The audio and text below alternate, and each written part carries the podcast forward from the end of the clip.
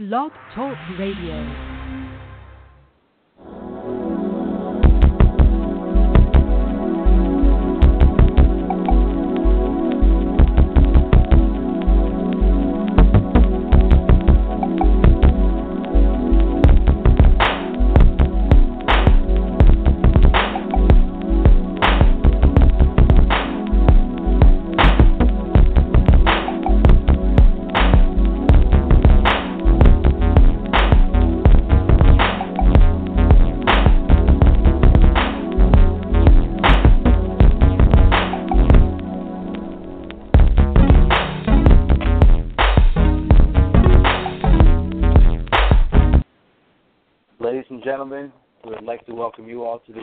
Inaugural show of Run the Point, where we will talk sports and nothing but sports. First and foremost, allow me to introduce myself. My name is Rob, and I'm calling out of Hoboken, New Jersey, and it's important for you all to realize where sports allegiances lie. So I'm going to start by order of passion. First, way, way, way at the top of the chart, the New Orleans Saints.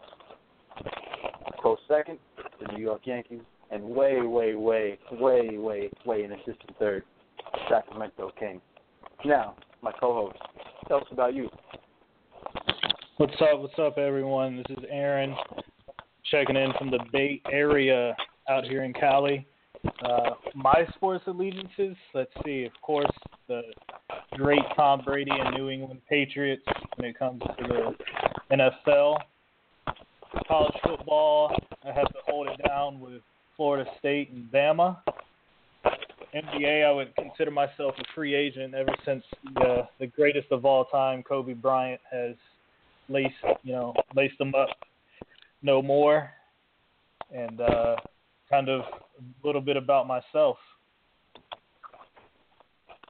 All right, now where we're gonna run this show, where we're gonna run the point, if you will, is we're gonna have various topics, and Aaron and I will take turns debating said topics. Now, the first thing that we want to discuss this evening is the impending NFL playoff picture. Now, we're, we're, getting to that point. You know, teams are making their playoff push, so know, we've got to, we've got to break this down. We've got to see what, what teams lie. We got to see what what the uh, you know what the outcome is going to be. So, I'm going to start this off by just uh, turning over to Aaron. He's going to break down the, the current division standings.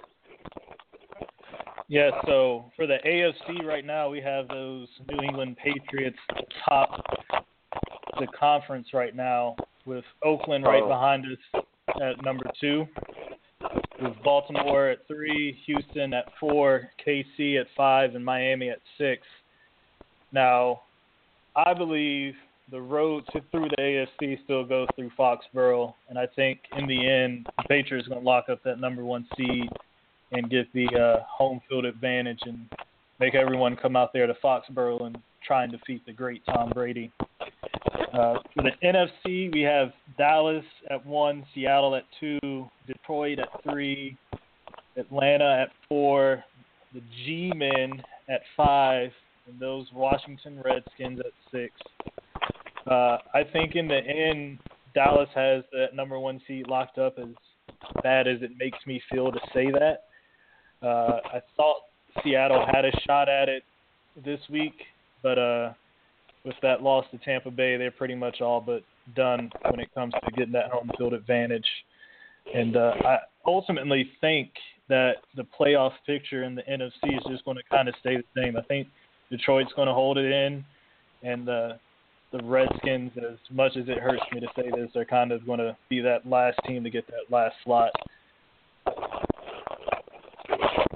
Oh, those are those are some interesting uh, predictions there, Aaron. All right, let me let me go division by division. We'll start with the AFC East. I see no way that the Patriots are going to lose out on winning that division because they've got a two-game lead on Miami right now, and there's five games left. There's no way that they're going to lose three out of five. And you think how impressive their season's been without Tom Brady for the first two games of the season. And also, eh, Belichick. It's Brady. Enough said. We go to the AFC West. Now, the Raiders are currently leading that division. However, however, I think that the Kansas City Chiefs are going to take over the Raiders and ultimately win the AFC West. Why? Defense. Create a lot of turnovers. And did you see that game against Denver. Alex Smith orchestrated uh, he had a perfect drive to send that game to overtime. They put the ball in Alex Smith's hands, and he got the job done. Never thought I'd see that ever, but it happened. And also, Denver, I've been critical all year of the fact that they didn't really replace Peyton Manning with another veteran quarterback, and you know I think that's going to hurt them in the long run. But their defense is going to be hanging around, and the Raiders just sheer inexperience. Now we go to the AFC North. Currently, the Ravens are leading that division, but but I think Pittsburgh's going to eventually overtake them. They're getting healthy, in particular Big Ben. You know, he had that knee injury earlier in the year, and Pittsburgh Steelers can score with almost anyone offensively. And Cincinnati, wow, never thought that I'd see them crumble as they did. They have their own injuries, but still, even before so, they were not playing up the standards, up to par, up to expectations. AFC South, that's a difficult division to predict, but of all four teams, and I'm not even going to, you know, include the Jaguars. So of the three teams that are relevant, I think the Titans have the most complete team. So I think I think they're going to squeak in to win that division. And as far as wild card predictions go, Raiders, Ravens. Um, NFC East, Cowboys. Two words: offensive line. Redskins defense horrible. Giants they've been hot. They've been very hot, but I think it's getting to be a little too late. Now, NFC West, Seahawks, rest of that division, I just don't think stands a chance. So more or less Seattle by default. The Cardinals, I would say that they're probably one of the most disappointing teams in the NFL this season. I've incredibly, incredibly underperforming. NFC North, you know, Detroit, I think they're going to hold on. They're very, very, very battle tested. I want to say um, all, or perhaps all but one of Detroit's victories have been come from behind victories. I mean, Matt Stafford, MVP candidate, no question about it. Uh, Vikings, they just have lost on offense. Packers, too little, too late for them. NFC South, no, my heart wants to say the New Orleans Saints, but my brain, Atlanta Falcons. Their offense has been unreal this year. I mean, the the running back tandem they have has been been tremendous. You know, they obviously have Julio Jones. Uh, forget what their defense is doing or not doing. That offense is just unreal. Wild card Giants, and you know what? I'll be remiss if I did not say that I think somehow, some way, the New Orleans Saints will get that number six seed in the NFC. How I think I think things will shape up for the NFL playoffs. no, I, I have to kind of uh, agree to disagree on those Saints. As much as I think they're good, I you know I just can't see that defense holding up to beat anyone whatsoever. It's like Drew Brees goes out there and he knows it's a shootout from the moment he steps on the field. So if that defense can improve and at least you know get a turnover or two, I think they'll be all right. But until then, you know that that's going to be their downfall. Come playoff time, you got to be able to run the football and play some solid D. And uh, I think that's going to be the downfall of those uh, Who Nation. And what a downfall that would be. I'm not even going to get into the, the the terrible kicking game. They they've lost three games by either direct or indirect result of blocked kicks, uh, whether it be field goal, point after try, what have you. Uh, but eh, yeah, you know, it, it takes an offense to get into the playoffs.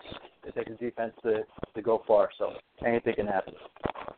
All right, and uh, I gotta, I kind of, if you had to say right now, your AFC and NFC, you know, who you see in those championships games and who you see in the Super Bowl, who would you have to take? AFC Championship, I'm going to go with the Patriots and the Chiefs. Now, of course, we don't know what what seed these teams will be, so it might even make make sense that they'll play each other. But so if if the the chips fall, as, as they may, I think it's Patriots and and Kansas City. Oh, Kansas City is a team that's been very very underwhelming in the postseason. I mean, just to think of last season, the incredible run they went on, then they they fell short in the playoffs. Even even years past, pretty much under the entire Andy Reid regime, very good regular season team. I think this is the year that they they go far. I don't think that they'll beat New England but I'm going to say that it's going to go down to those two. The NFC. NFC's tricky, but I would have to go with the the top two seeds at the at the moment, Cowboys and Seahawks. Uh, the, the NFC is a team that really doesn't have uh, as many strong teams as the AFC does. That's kind of been been the case in years past. So as of now, Dallas and Seattle. Okay, I think I'm going to throw a not so fast my friend out there, like the great Lee Corso. I'm going to oh. say Seattle and Atlanta. I don't think as great as Dallas is, I think come playoff time, they got to be able to run the football, which they can do, but I don't think they're going to be able to stop anybody from scoring. And I think that's why Atlanta takes them. I think Atlanta goes into Dallas, beats them, and then you'll see Atlanta up in Seattle with the 12th man going crazy uh, for that. AFC, of course, I'm taking my Pats, and I think I actually think the Oakland Raiders are legit.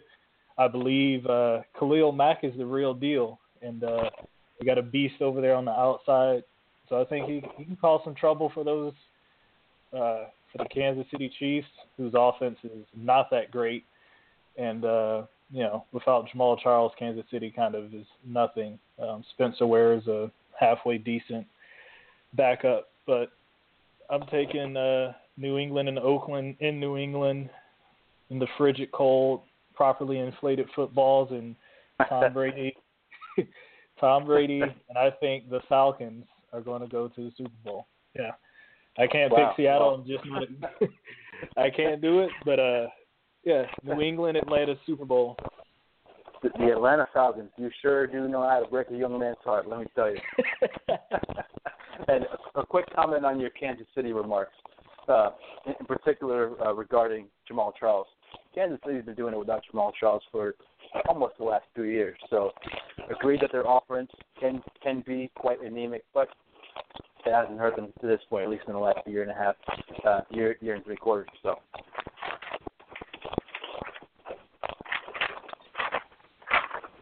All right, so I think that's going to wrap it up for the NFL uh, playoff picture.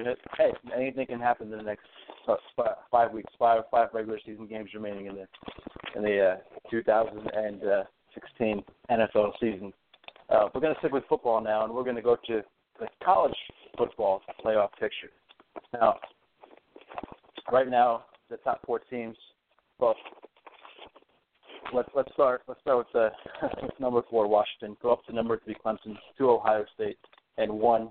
Uh, I'm not I'm not really sure who that number one overall team is. Oh, of course, it's it's, it's Alabama. All right.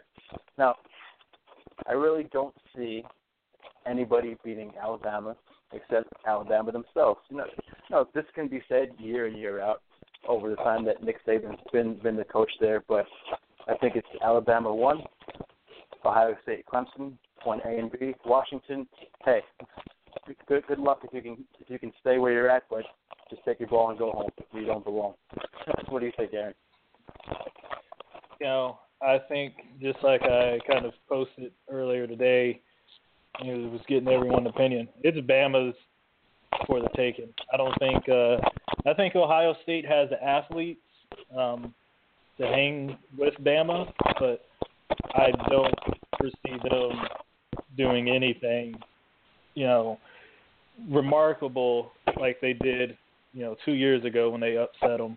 But oh yeah, and, and you you made a you made a good a good uh, point there with with the the, the athlete at, at quarterback. I mean, I, I'm hard pressed to find another another defense that's as disciplined as Alabama is. So if anybody is going to shut down quarterbacks like Barrett and you know and, and like like the guy from Clemson, Alabama's team to do it. Yeah, and I, you know that's where I think uh, it lies. I think JT Barrett has the uh, the arm, but I'm yeah he's uh, he's not a big time enough guy for me to uh, for me to say that he can go on to beat Bama. I do think Deshaun Watson from Clemson can. Uh, I think he can do it. He's more of a he's got more of an accurate passer to me over uh, JT Barrett, and if I had you know if I was an NFL owner, I'd definitely draft him before JT. But uh, especially after last year, we had Bama on the ropes, and you know they were a couple of mistakes away from uh, upsetting Bama in that national title game. So for me, you know, I would have to. I still think it's Bama's for the losing, but uh, Ohio State has athletes, but I don't think they can uh, do too much. Oh, you mentioned you mentioned turnovers, and one thing that I've noticed about Watson this season is he can be quite turnover prone. So, uh, one turnover can easily easily be a far far difference between winning and losing versus a team like Alabama. Yeah, and I think I'm actually kind of hoping for some mayhem. I I want to see Harbaugh. I'm a big Harbaugh fan, uh, so I'm kind of hoping for a little bit of a uh, little bit of craziness. So the Pac-12 game, I want Colorado to upset Washington, and I'm pulling for Virginia Tech to upset Clemson, and uh, cause a little bit of mayhem and some more, and hopefully Harbaugh gets in, and uh, you know maybe that might leave some room for Oklahoma to sneak in out there and you know get that number four seed if they can hold surge against Oklahoma State. Well, I have one question to that. Does Bose have enough headsets to supply John Harbaugh for for a national national championship game? hey, Bose Bose stock is going to go up quite a few points if he plays Bam in that national title game because I can see that headset being him quite a few times. With uh, so quick, quick, quick, uh, quick thought on that on that spot of the ball in overtime with the Ohio State Michigan game. What, what, what was what was your what was your opinion on that?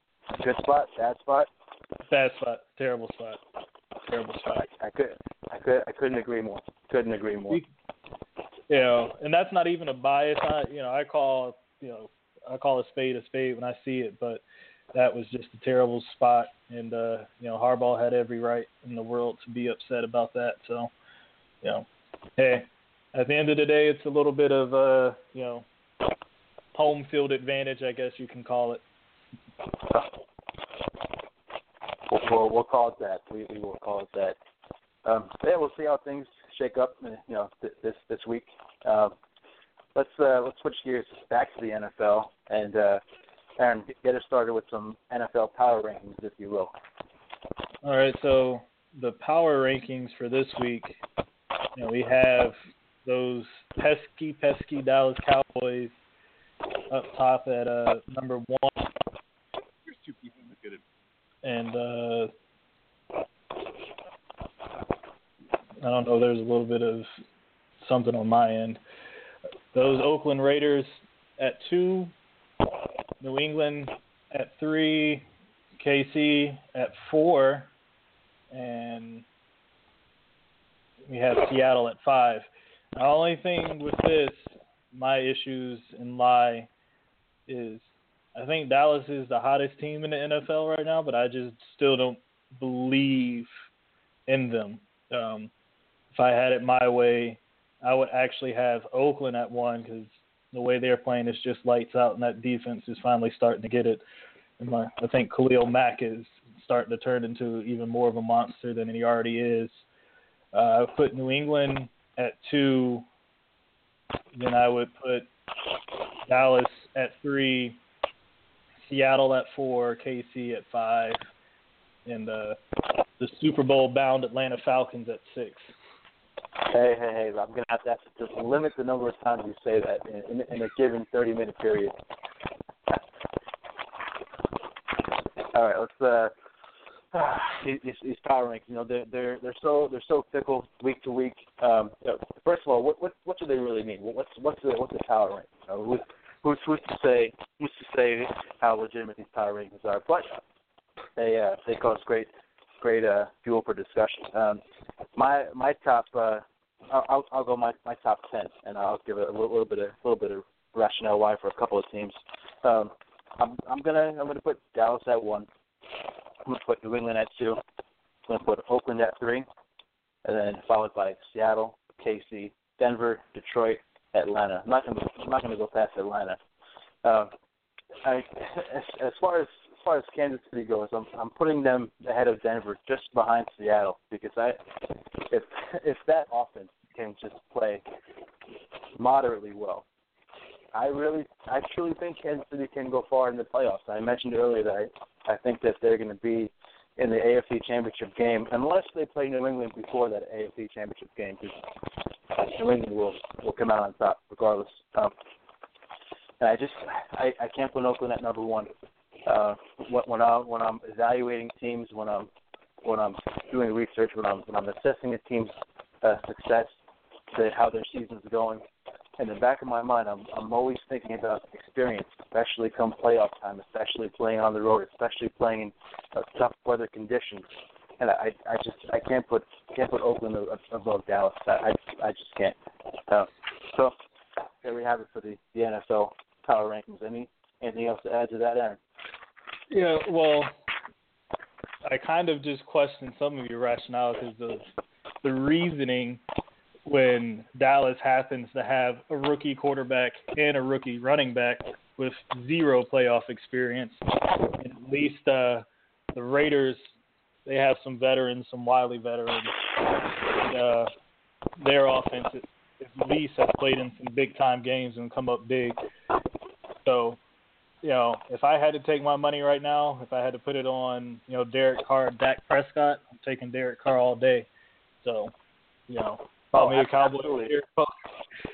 So, I, I mean, that's... I, I could, I cannot agree more. I cannot agree more. Uh, in, in, in reference to experience, you know, I'm, I'm talking about teams as a whole, but uh, I, I could easily see uh, Prescott struggling in the playoffs. Um, but, but in the back of my mind with Dallas is always that, that offensive line. I mean, they, they are second to none. Um, but yeah, I, I see a point with uh, the inexperience of, of Prescott, and that that would be their one Achilles heel. That would be the one thing that that would hurt him. And if, if you're going to go toe to toe, uh, Carr and Prescott, I'd say Carr ten times out of ten. Yeah. All right, let's uh, let's uh, let's get into uh, a whole another sport. Uh, we got we got to take a little break from from football because other things happen in, in the sports world. Uh, let's, get into a little bit of uh, of NBA talk. Um, in particular, two of the hottest players in the in the league right now, James Harden and Russell Westbrook. Are they able to keep up their, their tear through the NBA? Now, let me first say that Westbrook is by far leading the NBA in triple doubles. This man has eight, eight triple doubles. I'll say the third time, eight triple doubles. Harden has three. Uh, just, a little side note: LeBron has three as well. Um, no other player in the league has has more than one. No other player has more than one. And Westbrook once again with eight. I mean, these, these guys are literally walking triple doubles. And I'm quickly going to list just just as that points, rebounds, assists. Harden 28.7, 7.2, 11.9. Westbrook 30.9, 10.3, 11.3. This man Russell Westbrook is averaging a triple double on the season. Who who is KD? Who he doesn't need that guy. Now, the the question of this of this topic, really, I, I I could go on for for for hours about the dynamic between Russ and KD and and you know whether he did or did not need him and who the leader of that team was and how how their dynamic played out in all the years in OKC. But that's that's not that's not the topic of this particular discussion. It's whether or not they can keep this up. And you know what? I think they can. I think they can keep it up because of the the talent around them, not not lack thereof, or or not how talented their players are, or the players on their teams are, but but who the players on the teams are, the makeup of their teams.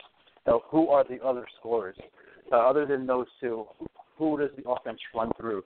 Um, and their, their offense in general, their offense scheme, game plan, and those guys have such a high volume share on their team.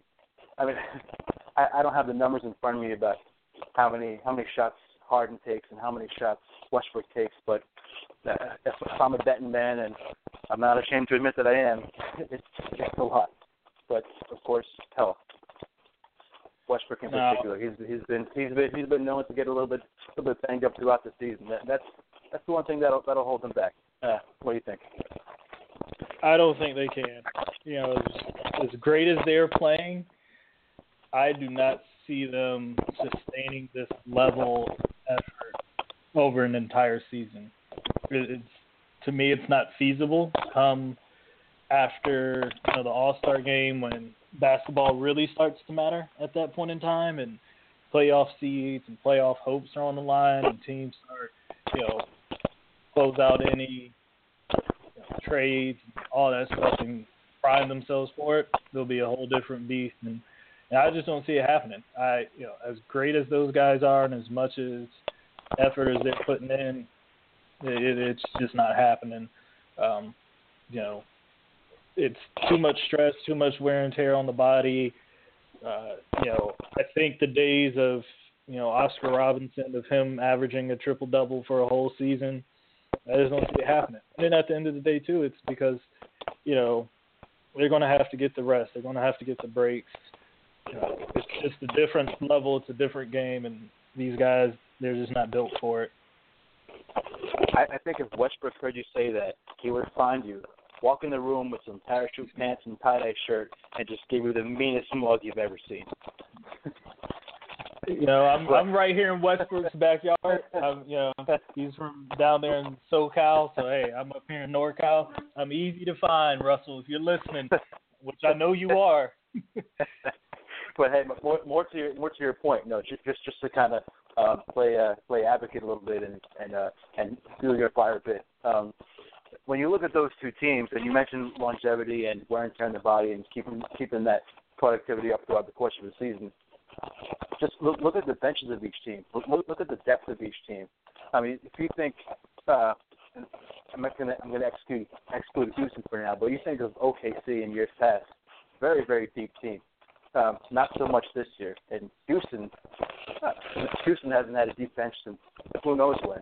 So um, them not having the luxury of, of a strong bench, or you know even a strong six six men or a strong strong rotational guard to to come in and uh, take some of that load off them, it's, that could easily hurt them in the long run. So yeah, we'll see how that plays out.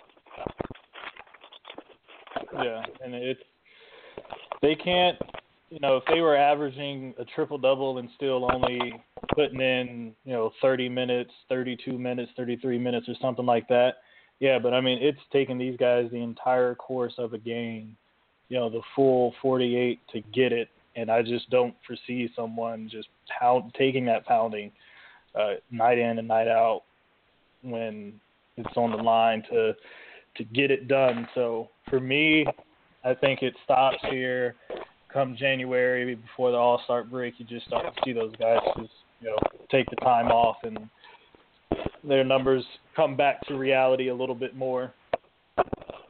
So, so if you had if you had to pick right now who the NBA MVP NBA MVP would be, what would you say?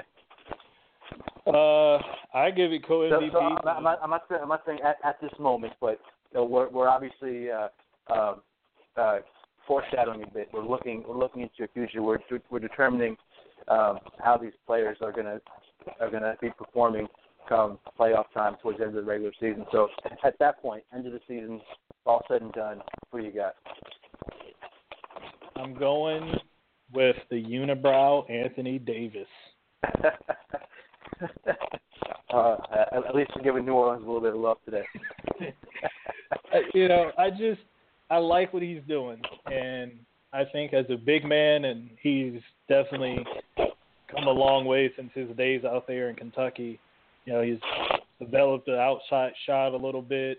You know, he's still working and banging in the low post, and there's not too many true big men anymore in the league. And with him being the one, I feel like the numbers and the dominance that he's putting forth right now, I think he can uh, sustain it throughout the year only just because there's no real, you know, competition for him, and you know, with him being, you know, night in and night out, one of the biggest players on the court, one of the best, most talented players on the court. I think it makes it a little bit easier than him, rather than though, you know, the Westbrooks and Hardens who have to, you know, take it into the paint and get banged around by guys a little bit bigger and heavier than them, and take a little bit more punishment on their body. Oh, sure. Plus, he's got the the unibrow to to you know provide a protective shield around him from uh, the the wear and tear of, a, of NBA game. Sure, sure. Um, you know, I, hey, I'm gonna I'm, I'm gonna go with Russ. Um, this, this is this is a man on a mission. Um, and this this this guy could write this guy could write a, a, a book about his his feelings right now. I feel he's he's uh he's as passionate as they come, and he would love nothing more than not only to to succeed more than Oklahoma City will this year, which that's a another story in and of itself. But individually, if, if he can if he can outshine KD and win an MVP, happiest man alive. I do too. Um, so keeping in the NBA, I'm going to go ahead and make some bold predictions um, and say who I think will be in the conference finals and make my NBA finals as well. And uh, I think the East is outside of Cleveland, which we, we can put them in as a lock. I think it's pretty wide open. And, um, I actually think I have a feeling I like the Celtics to get it together, make a run. Um, I think with the addition of Al Horford and the young talent they already have, I think they can. Uh, I think they can challenge Cleveland. They provide, you know, a little bit of trouble for them. And I was obviously believe that you know the East is still Cleveland's to lose rather than anyone else's to win. But uh, I'm going Cleveland Celtics out of the East and out of the West. Warriors Spurs again. Um, I don't think this is ever going away anytime soon. as long as both teams are matched up, I have zero yeah. faith. I have zero faith in the Clippers. Um, you know, I just, you know, it, it, it's it's a man. It, it is a darn shame that those Clippers can't can't, can't put a better product on the court than than they have in years past. Well, it's better product. I, I you know allow me to to take that back a moment. The the, the product is fantastic, but the, the, their playoff success has been very very underwhelming. Yeah, I mean they just have, you know, I like CP3 and I think he's you know one of the greatest But he just lacks that clutch genie. You know, he just you didn't have it. You didn't have that. I can take over the game and dominate, you know, and put the team on my back and lead them. You know, ability that you see in the LeBrons, you see in the Kobe, you see, you know, in the KDs, the Westbrooks. You know, CP3 just to me, he's you know, he's just not one of those guys who says rally around me, I got you, um, leads the team. So yeah, I mean, I mean, we, we could we could probably argue that the Clippers don't necessarily have a go-to guy. Yeah, they've, they've got a they've got a few a few uh, all-stars on that squad, no question. But uh, when it when it comes when it comes to crunch time, who's going to get the ball? And and not only who's going to get the ball, who, who do you have confidence in taking that last shot? Do you have confidence confidence in holding a lead in the last two minutes of the game? So some questions the there. great late JJ Redick from Duke. oh man, he's uh, he's uh, he's he's definitely he's definitely uh, one of the best shooters of, of this of this era. But he's uh, when I we're not going to get into Duke basketball at the moment. That that that, that may deserve its own podcast in and of itself. Yes, to talk about the greatness that is Duke's basketball. all right, I'm going to have to say no more Dukes are cut off. Now, as, as far as my picks for the NBA, um, I, I, I actually agree with you, but a little bit, a little bit of background. Um, now, when it's all, when it's all said and done, Cleveland is, is going to win the East. Uh, I mentioned earlier I'm a betting man, so whatever I have to bet, going toward Cleveland. Uh, as far as who they're going to play, you know, I, I I agree with you on on Boston. I, I really do. I you mentioned Anthony Davis being the most dominant big man, and he doesn't have many people uh, that are going to rival him. Um, Al Horford's probably one of the most underrated big men in the NBA. And this this guy, when healthy, he's as as productive as as they come. Uh, but Cleveland ultimately will take as far as far as the West. I also agree with you. I mean, Golden State and San Antonio. I, I don't I don't see any teams that are gonna beat them in the playoffs, especially not the Clippers. Uh, the Clippers are way too inconsistent, and the Spurs are quite the opposite. Probably the most consistent team in the NBA. And Golden State, you, you just cannot overlook the talent on that team, even before the addition of that that that new small forward that that signed in free agency, whatever his name is. Uh, you know, it's say his name. It's a, Kevin Durant. yeah, yeah, yeah, him, him. How, how did I forget that? Um, but but either team, Golden State and Cleveland, not not against one another, but Golden State and San, against San Antonio, and Cleveland versus Boston in a seven-game series. Neither neither Golden State nor Cleveland are going to lose. Um, and we we mentioned uh, the the prowess of of Harden and uh, Westbrook earlier, and both guys aren't going to single-handedly beat either of these teams. Uh, but it's a long season. It's a long season. Ho- hopefully, uh, hopefully all these teams can can stay healthy. You know, it, it's uh, definitely a shame to see teams not succeed to their potential due to to the injury, especially injuries to star players. So we'll see what happens in the next few months. All right, now we're going to switch gears back to the NFL, and I want to bring up a topic that uh, may not be pertinent to, to the current times, but something that's been on my mind as of late, especially with a lot of questions uh, surrounding the, the NFL as of late, which we'll get into some of those questions a little bit later. Um, but I want to discuss NFL draft picks, in particular high NFL draft picks, first round draft picks, top 10, top 5, what have you.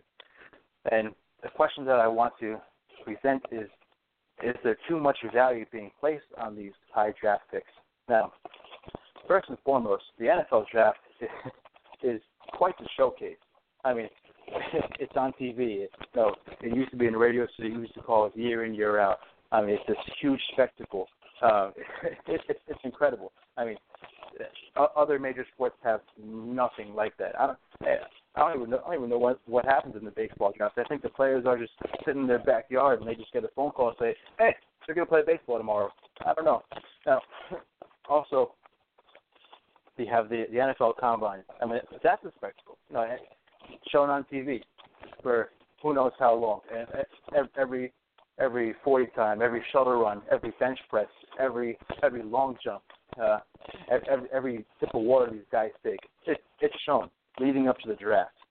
Then you also have the, the rookie pay scale. Now, if you're drafted high, you're going to get paid a certain amount of money. Now, a lot of teams draft looking at whether they're going to take the best player available versus a player that they need. So all all those things are leading up to the draft itself.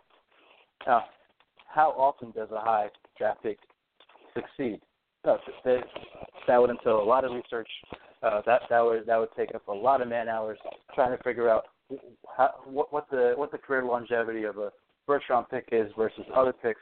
Uh, not something that I'm going to take hours to discuss at the moment, but I can't help but think when I'm watching the NFL, when I'm when I'm playing fantasy football, um, when I, when I'm analyzing the the NFL, that there's so many late round draft picks so many rookie undrafted free agents that are vital contributors to the NFL, to NFL teams all up and down the roster, offense, defense, special teams, and uh, you know I'm I'm not sure exactly why there's so many of these late round guys and undrafted free agents that have had success comparatively speaking to to first round picks, in particular, let's just say uh, top ten, top fifteen, top twenty. I mean, you have questions about college versus the NFL game. You know, uh, the metrics of the combine versus actually getting out there playing football.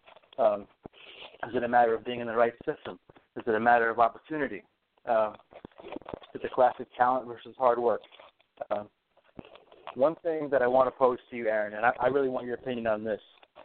A lot of these late round draft picks or undrafted free agents, they're, they're coming from smaller schools. Uh, not not even not even uh, you know FBS schools. You know, it could be D one double A, could be D two D three, whatever. But they're coming from smaller schools, and I went to a smaller school. I went to James Madison University. All right. Now the, these teams, they grit, they grind. They're often in tough games. They're often in close games, uh, versus let's say a school like Alabama, a school like LSU, a school like Ohio State. Yeah, they're going to have a handful of games versus top top ten opponents, but there's also a handful of games where they're just blowing teams out of the water. It's not even close. I mean, the, the level of competition, you know, is just not there for probably a fourth of the games played. So, what what do you think about these late round draft picks coming from smaller schools, or or maybe lesser known programs, and and just the quality of play versus one small school versus another, and say in Alabama who runs through their schedule. What do you think about that? So I think uh, you know with that, I look at kind of um, I look at Michigan as my example. And I think one of the things that the major schools have over those smaller schools is just one the money aspect for the facilities for you know to bring in the high dollar coaches to spend on recruiting uh, is really just the biggest thing. And uh, you look at what Harbaugh has done at Michigan. So Michigan goes out, brings Harbaugh in, and in two years, you know, or basically one, you know, with this season still being played, with not even having anybody who he's recruited there on campus, has that same team sitting at number five with a chance, you know, to to sneak into the college football playoff. And I yeah. think that's just kind of one of the biggest things of is is that these smaller schools they have, you know, not the same budget. They're not getting the high profile coaches in.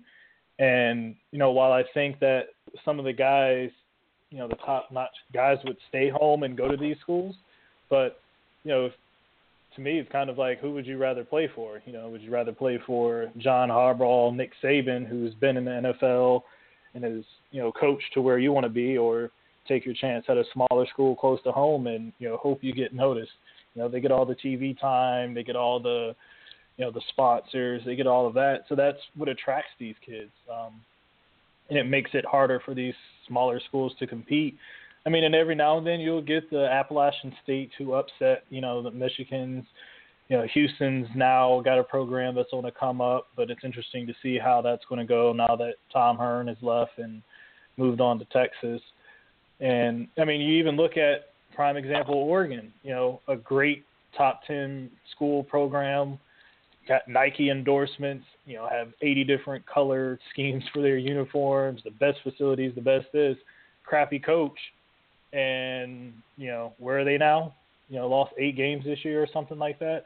So, you know, it's almost like an unfair advantage, but you know, at the same time, it's kind of almost if you look at it from a business standpoint, it's like, do you really blame the kids either? Because you know, if I had the chance to go play for a, an NFL legend, you know, at a coach like a Harbaugh or a Saban, of course, I'm going to go take that any chance, any day, even if I got to oh, sit on the bench for sure. two years and play behind a Heisman Trophy candidate or something. You know. Now, now, I, I agree with all those points you made. Now, I, I really do feel that that you have you have these kids that that go to, to go to these schools. You know, perhaps they feel entitled, perhaps perhaps they feel empowered. Um, they're they're used to winning. They're used to being on national TV. They're they're used to being told how great they are, and then they come to the NFL, and everyone else is just as good. Versus kids from these lesser known programs who, you know, who knows? Maybe the talent isn't there, uh, you know, is is a top recruit from from one school better than uh, um, a guy who's going to go to a smaller school at the end of their collegiate career? Uh, that's that's a huge question that that I can't get into. But uh, when you're going to look at all the perks of going to a top school and a guy who really really had to fight and claw just just to even get scouts to come to come watch his pro day. Uh, there's there's a huge mindset to that. There's a huge huge difference in in how I feel one approach to the game when you're looking at Exhibit A versus Exhibit B. So just just some food for thought there. Yeah, um, and for me, I, I look at it too from a standpoint of you, you know, these kids, they can have all the talent in the world, but if they don't work hard, it don't mean anything. Um, and I think you start to see it with some of them. Some of those kids, You, I mean, of course, you're going to have your JaMarcus Russells who are just total busts. Your Ryan Leafs. Who? Um, JaMarcus Russell. Who? yeah, exactly. Uh, I thought we were talking you know, about how good the Raiders are. and uh, but I think that's that's ultimately kind of what it comes down to. You can have all the talent in the world, but you know if you don't put in that work, you don't put in that effort, it doesn't really mean anything. And um, I I think that's where a lot of these draft picks, you know, they fall, and that's when you have some of these lesser knowns. Even though Dak Prescott went to uh, a halfway decent school down And- there in Mississippi. Mississippi, And- Mississippi was was they, they were very competitive in the SEC. Yeah, I mean, and and I agree, but I also think too one of the things that um, NFL teams have to realize is when you get these uh these top talents in, and you bring them in, you like your Cam Newtons, and you know they've been in these college style offenses. You gotta cater your offense to them, and if not, you know either a you gotta put them on the bench until they can learn the system, or B, you know, you just kind of hope they can catch on and you know deal with the struggles. And I think that's um, one of the things that I've liked that I saw from um, the Panthers with they did with Cam Newton and what Tennessee has done with Mariota of adopting a little bit of that style of offense. Now they're not going full college spread, uh, you know, running plays every 15 to 20 seconds deal because that just doesn't fly in the NFL.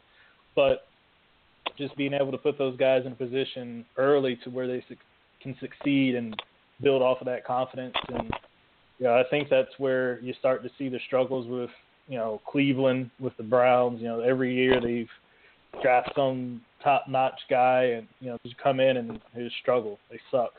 Um, partly because of the coaching, partly because of you know the ownership, but you know they got to find a guy and they got to put him in there and they got to build a system around him and uh, give him the tools he needs to succeed. And but Yeah, you know every year they're just trying to find that that one guy who's going to take them. Oh, you know we're going to draft this guy and he's going to be our savior and take this same terrible team and uh, expect to make a Super Bowl run. You know which doesn't happen. Now, somewhere, somewhere in the world, could be here, it could be in a third world country, collecting water from a river. Tim Tebow is probably smiling at your remarks there. He's, please, he's probably probably smiling at those remarks. But anyway, oh, all right, let's uh, let me let me have you uh, tell tell the listeners why why you feel the NFL has some hypocrisy. Hypocrisy. hypocrisy. Oh no! I'm talking about no. hypocrisy. Um, so one of the issues I have with the NFL and the major, you know, hypocrisy that they go through is this. You know, they give, they have all these rules, um, taking all the fun out of it. You know, you can't say this, you can't say that in these press conferences. You can't have on the fancy shoes and the, you know, take away from the uniform you can't celebrate after first downs and dancing. But if you watch at the end of every week, that's their most, you know, it's it's on a meme, it's on a GIF, it's on all these things, it's on the highlights, it's what they put out. You know, these guys are on commercials and all this stuff, and I'm kind of like, but yet you find this guy, you know, twenty five thousand dollars, personal foul penalty, fifteen yards, and all this stuff, but then you turn around and use this to boost your business. Like if you go on the NFL's page, I believe the most tweeted that they've sent out is of Antonio Brown twerking, and I'm like, so you're going to find the guy, punish the guy, but then turn around and use it for your own gain. Like that that that right there just doesn't sit well with me, and that's you know that's where my problems lie with the NFL is you know you're taking the fun out of the game, and you know what Richard Sherman said a couple of weeks ago about you know the no fun league, they're taking away the personality from the players, you know, and just so worried about their brand and so worried about this when it's like, well, you know, you want to see why the ratings are hurting, you want to know why this is happening. Well, it's right there. these guys are like robots, and nobody enjoys watching that. And you know, you pay them a million plus dollars, and they can't even have a little fun. Like, you know, let's get it together well, today. Now, I'm going to make a, a, a piggyback comment off of that because I'm sure I was the only person outside of Los Angeles, St. Louis, and New Orleans that was watching the Saints Rams game this past Sunday. Tavon Austin had scored a touchdown. Then Kenny Britt came up to Tavon Austin and and made a gesture as if he as if he was taking a picture. And it was Kenny Britt who didn't even score the touchdown, who was fined for walking up to Tavon Austin, making a, a rectangle out of his fingers, and walking away. I, it, it, it's gotten to that point where you don't even have to be the player scoring. If, if if you're celebrating with your teammate, you know, you're liable to get, get flagged for it. Now, continuing on with some hypocrisy, uh, you you made a lot of good comments about the NFL wanting to protect their brand, um, and then NFL is of course trying to put out the best product that that they feel they can. So, I to this day, and for the plain listeners that agree with me, perhaps you included, Aaron, just I don't understand these part-time referees. Uh, no, I'm, I'm I'm watching games and I'm asking myself, where where's the consistency? Um, what is the catch? Um, what what is what is pass interference these days? Uh, what is, what is defensive holding these days? Uh, there's a lot there's a lot of inconsistency in the way different referees and different referee groups. I believe I believe they they work groups together. You know, there's the head ref and what have you, how they how they're calling games.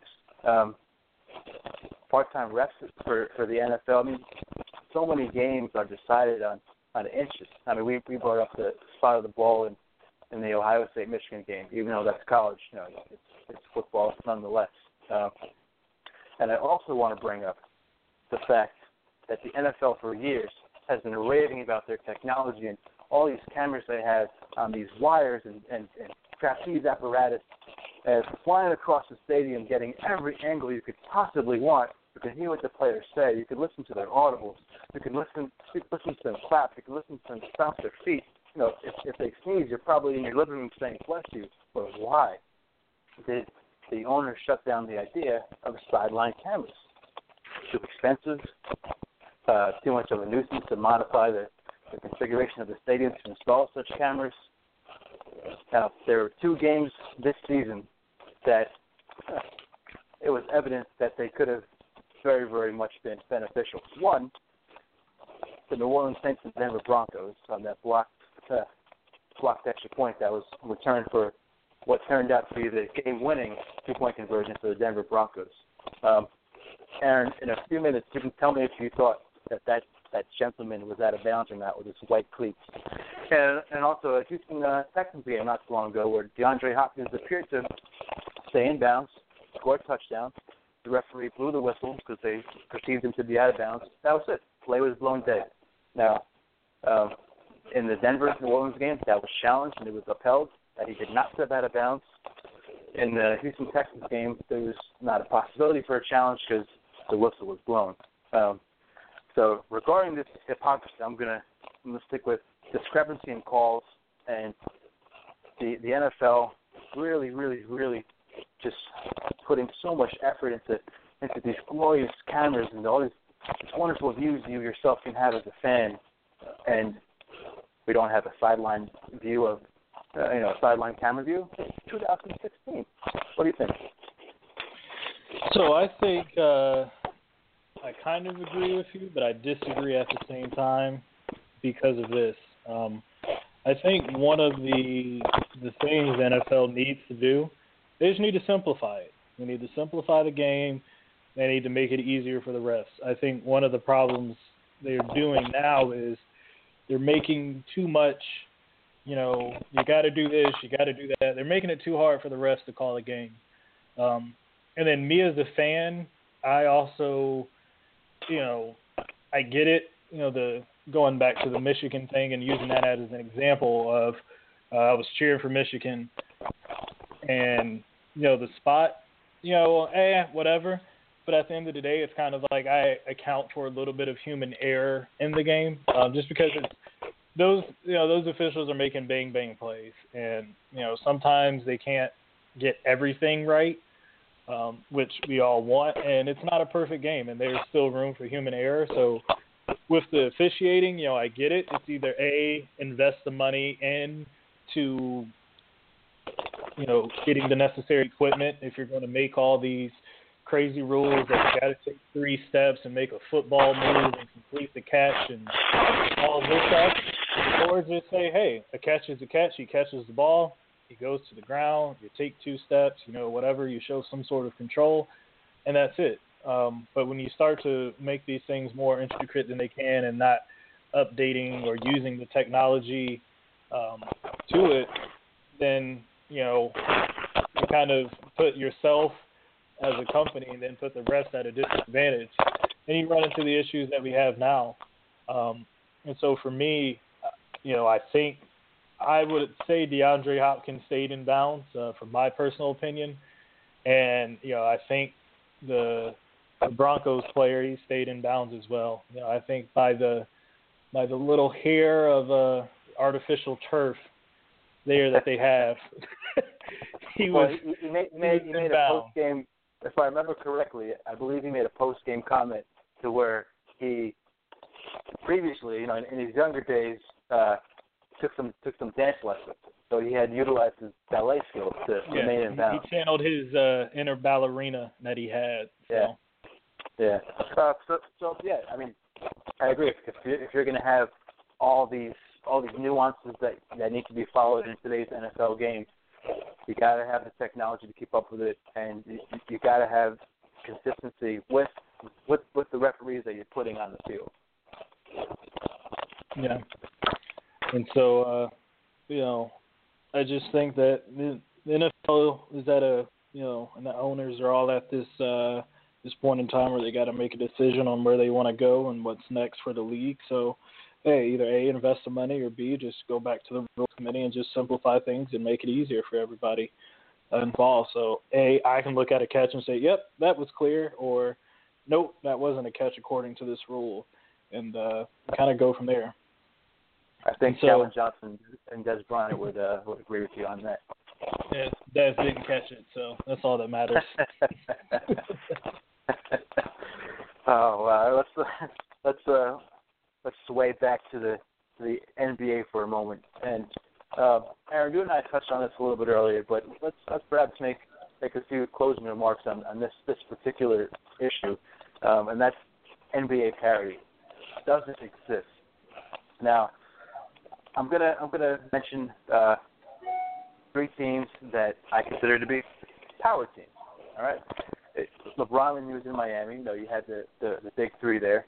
Uh, LeBron in Cleveland, um, he, he was he was there, and then Kevin Love came along. It's debatable how effective Kevin Love has been or how important he is to that team, but regardless, LeBron, very very strong team in Cleveland, and then Golden State even before KD came aboard. Uh, now I'm going to list the last five NBA champions Cleveland, Golden State, San Antonio, Miami, and Miami. So the Spurs are very, very good in their own right. But four of the last five NBA champions consisted of LeBron and his power team or Golden State. And we all know how good they've been. Uh, and you and I talked a lot before about how we don't think anybody has a chance in the East to beat Cleveland. We don't think anybody has a chance in the West to challenge San Antonio and and Golden State. So what what what what's happened in the NBA? What, why is there such lack of parity? Uh, one thing that comes to my mind is when I look at how teams are built. Are they built through the draft? Primarily, no, they're not. Most of the time, teams are built through free agent additions and or trades. Uh, you know, free agent additions, obviously, players can decide where they go. Um, trades, there's no trade clauses. There's there's restricted trade clauses. There's you know what have you. So you're looking at, at the NBA and how how teams are generally built, put together for the long run. The draft has very very little impact. It's it's free agency and trades, and I think this is what's resulted in these these powerhouse teams and this lack of parity. What say you? Uh, I agree. Free agency is such a big deal now um, in basically all the leagues. Um, it's bigger than I think it's ever been before. But uh, for me, it's kind of you know I also think that the talent pool that we have is you know completely different than it was before. So for me, um, you kind of really have maybe three people that you can build, you know, that you can literally put on any team and say, okay, this team is now a NBA title contender. And, and who, who are those people? Uh, LeBron, Curry, and KD. I think you take those three, any three, and you can plug and play and put them on any team, and they'll make that team great and uh, you know give them a shot to make a run because they just have the ability to take over a game and command the game and just put a team on their back and just say, all right, I got you, night in and night out. Um, I think other guys have the ability, but I don't think they have the consistency to do it. Um, no, I'm not necessarily saying you can take, you know, Curry and put him on, you know, let's say, you know, the worst team in the NBA.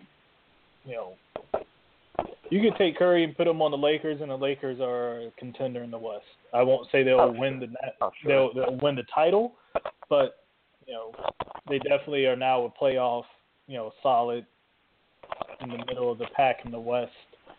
Um, and the same thing with KD. You can take KD and you put him in Atlanta, and I think they they got a shot now to even upset Cleveland. And you take LeBron and you can obviously move him anywhere, move him up to Portland, and uh, oh hey know. hey hey bring bring LeBron to Sacramento bring LeBron to Sacramento. Him and Boogie will get along just fine, I'm sure.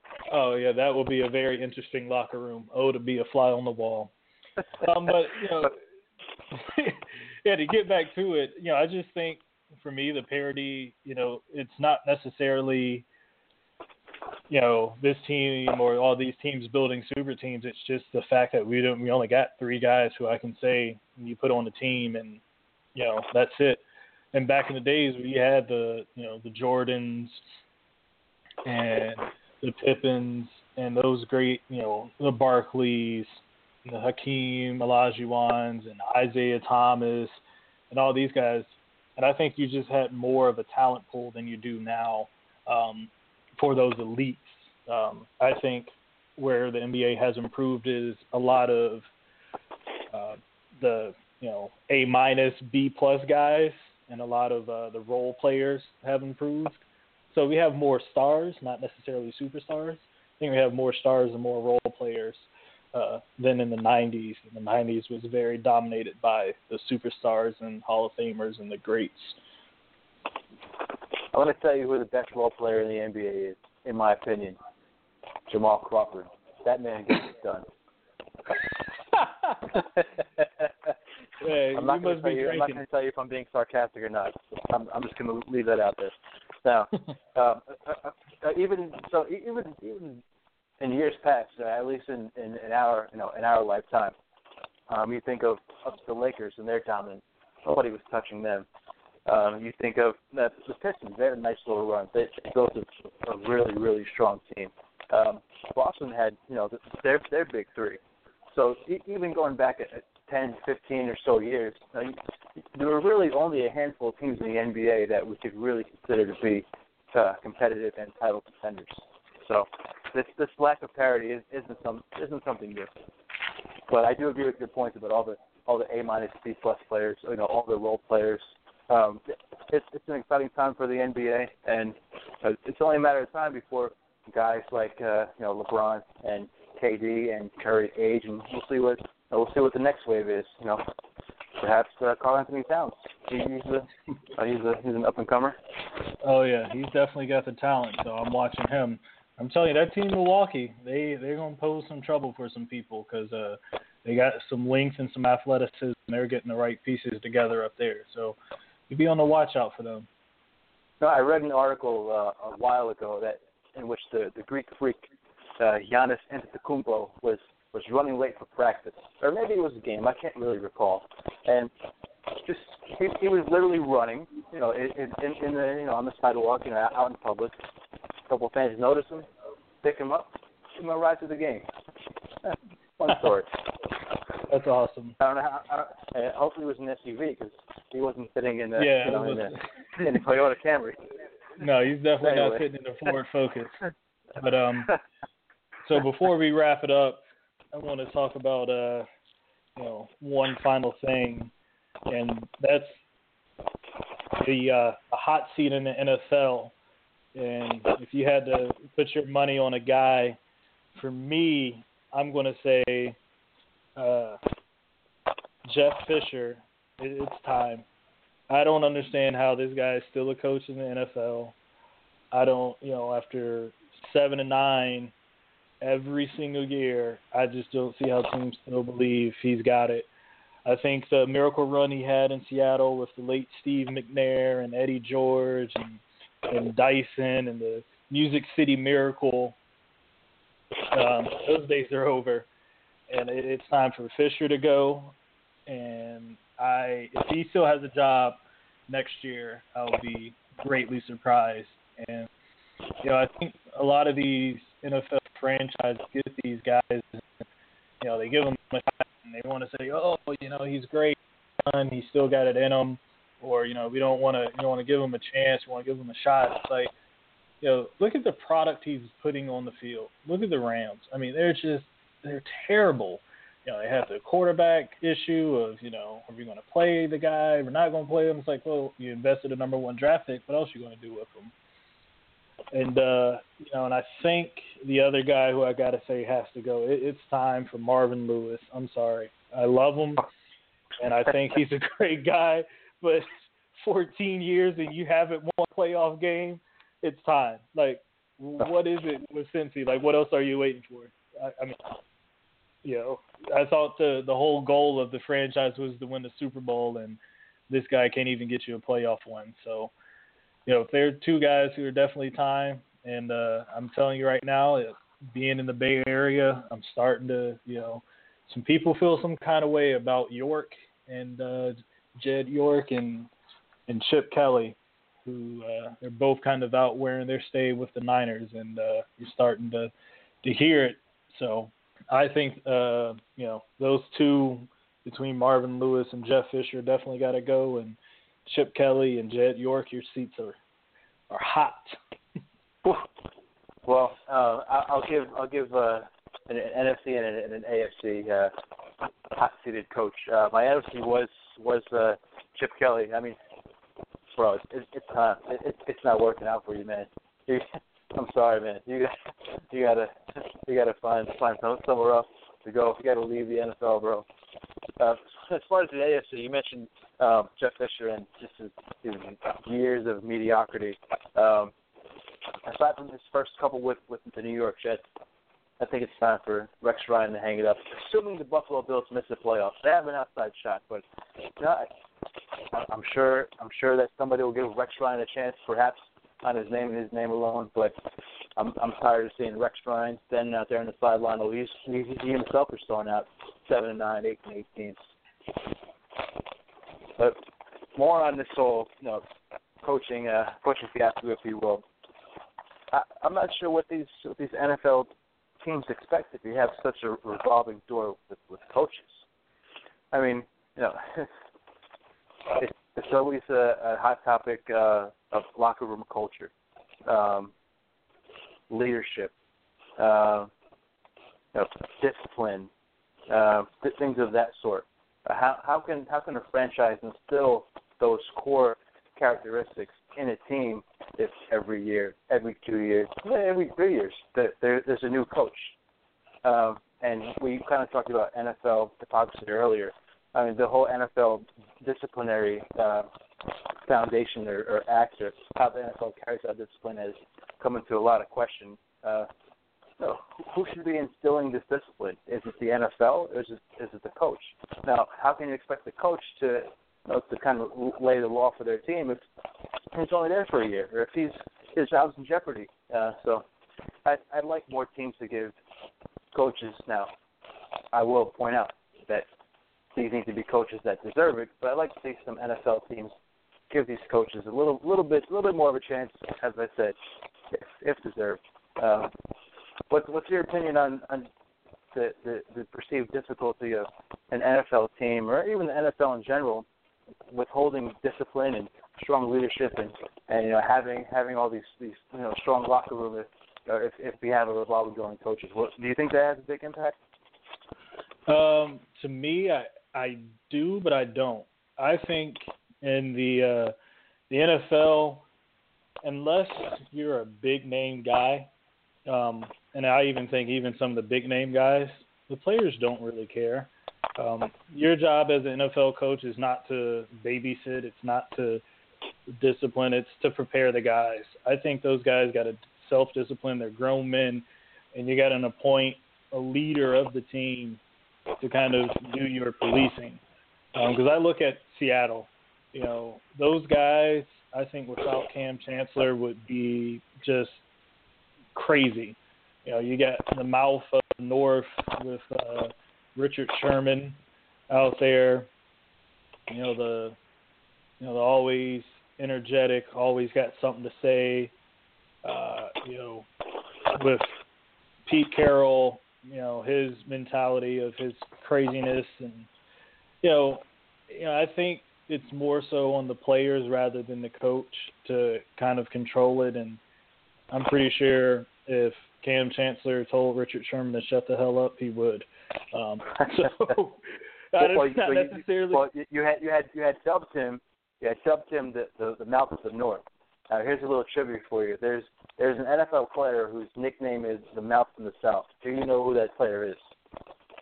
Oh man, I I feel like I do, but if, I don't know his name off the top of my head. So I'm pretty sure if you tell me, I'll get it.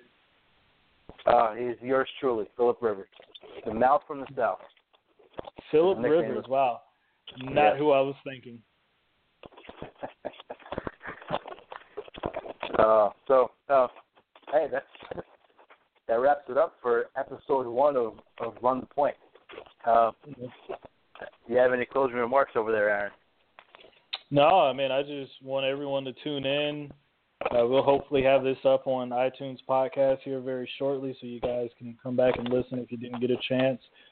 Uh, it's going to be a every Wednesday night kind of deal, and if you guys got questions, comments, want us to talk about something, want to chime in, feel free to call in, post on the Facebook Facebook group Run the Point. Uh, email us at runthepoint23 at gmail.com and uh, look forward to you know just providing my input and uh, getting in a little bit more heated debates with you in the future. Oh yeah, uh, there'll be there'll be plenty plenty of debating that, that that's for sure. Um, all right, guys, uh, tune in next week, and we're out.